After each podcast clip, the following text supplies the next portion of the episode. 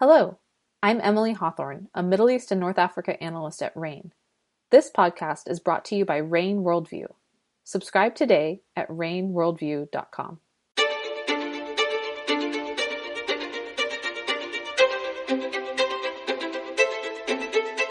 Welcome to the latest episode of RANE's Essential Geopolitics podcast. I'm Emily Donahue. Two recent attacks against Abu Dhabi have raised both security and geopolitical risk concerns. What are they? Here with answers is Ryan Bohl, RANE Middle East and North Africa analyst. Welcome, Ryan. Thanks for having me, Emily. So let's talk about these. What happened? So we had a, a, series of attacks on Abu Dhabi. They, the the first and second ones, one happened on the uh, January 17th, and the other happened about a week later.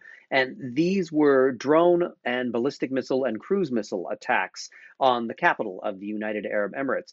The first attack was a very significant attack. It ended up killing three uh, civilians, foreign workers in the industrial area of Abu Dhabi, even as it set out targets at the uh, the Abu Dhabi airport and, and probably other locations as well. The second attack was smaller, but appeared to be aimed at what's uh, called the Al Dhafra Air Base outside of Abu Dhabi, which hosts uh, United States troops that are based out of the region. Um, so we have these two attacks, and they are the first time in Emirati history that they have come under a ballistic missile threat, a direct attack by an adversary. And, and so, in that sense, it's a significant piercing of the illusion that the Emiratis were immune to all of the geopolitical tension in the region.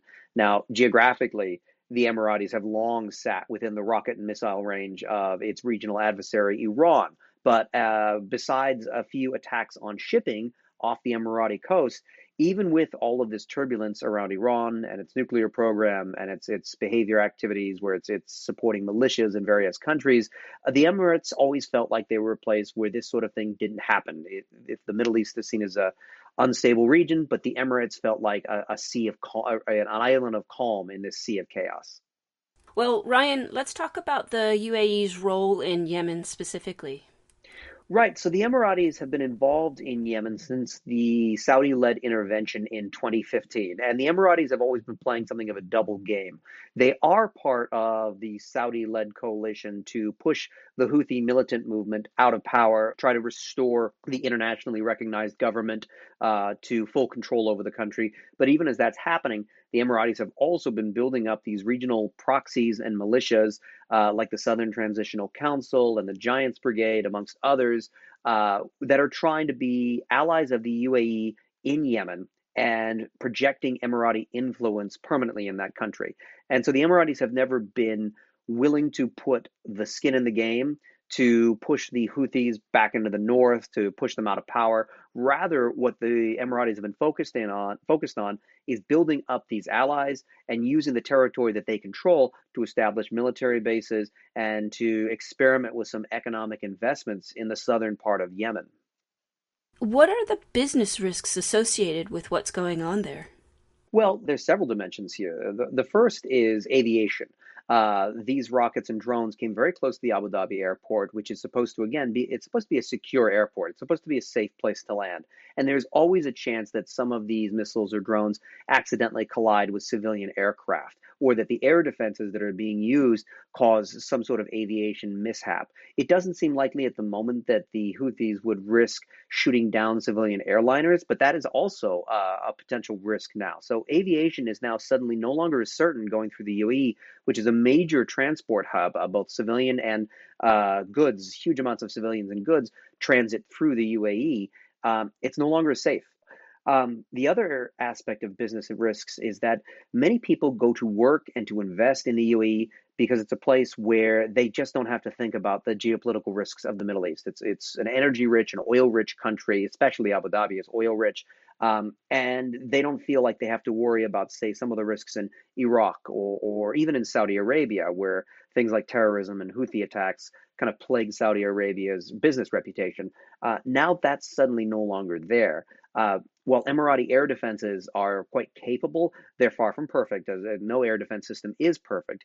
And now, when people are thinking about doing business in the UAE or if they're thinking about moving there to work, uh, they have to take into account the notion that they may come under missile or rocket fire or drone attack. and and that's just a new part of, of what the lifestyle means out there.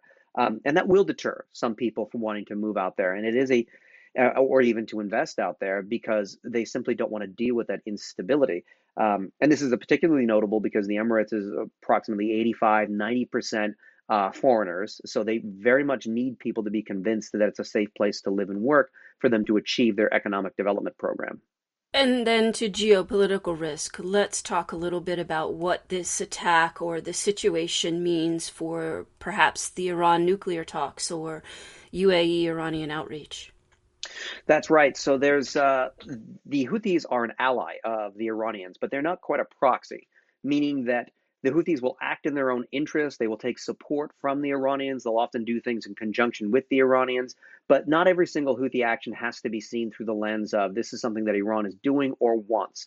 Um, it's not clear whether or not the Iranians pushed for these attacks or greenlit them or even opposed them.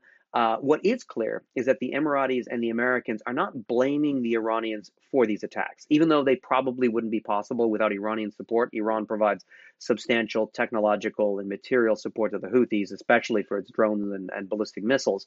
Um, the fact that the UAE and the United States aren't blaming the Iranians means that for the moment, they're not going to be affecting the US Iran nuclear talks. They're not going to be creating a new front between the United States and the Iranians. And it's not going to necessarily sabotage the Emirati Iranian outreach, where the Emiratis are trying to improve relations with the uh, the Iranians, in, in part because they expect that, uh, uh, the, in part because they're, they're worried that escalation with the Iranians would be an even bigger geopolitical risk to their economic development program.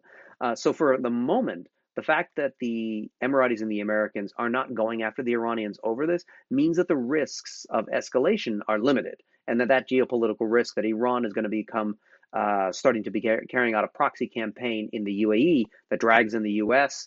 Uh, that's limited at the moment. But that is something that we're keeping in mind, especially if the Houthis keep these attacks going. If one of them causes significant civilian casualties, especially casualties amongst Westerners or Americans, uh, if it hits the airbase at Al Dhafra or any of the other facilities the United States military uses, this is where we can see the situation start to escalate and include more of an Iranian component. Uh, in addition, if the Iran nuclear talks completely fail, if we see a nuclear escalation by the Iranians and we move into a greater military scenario between the United States and Iran or Israel and Iran, that's where we could see the Emiratis uh, being dragged in.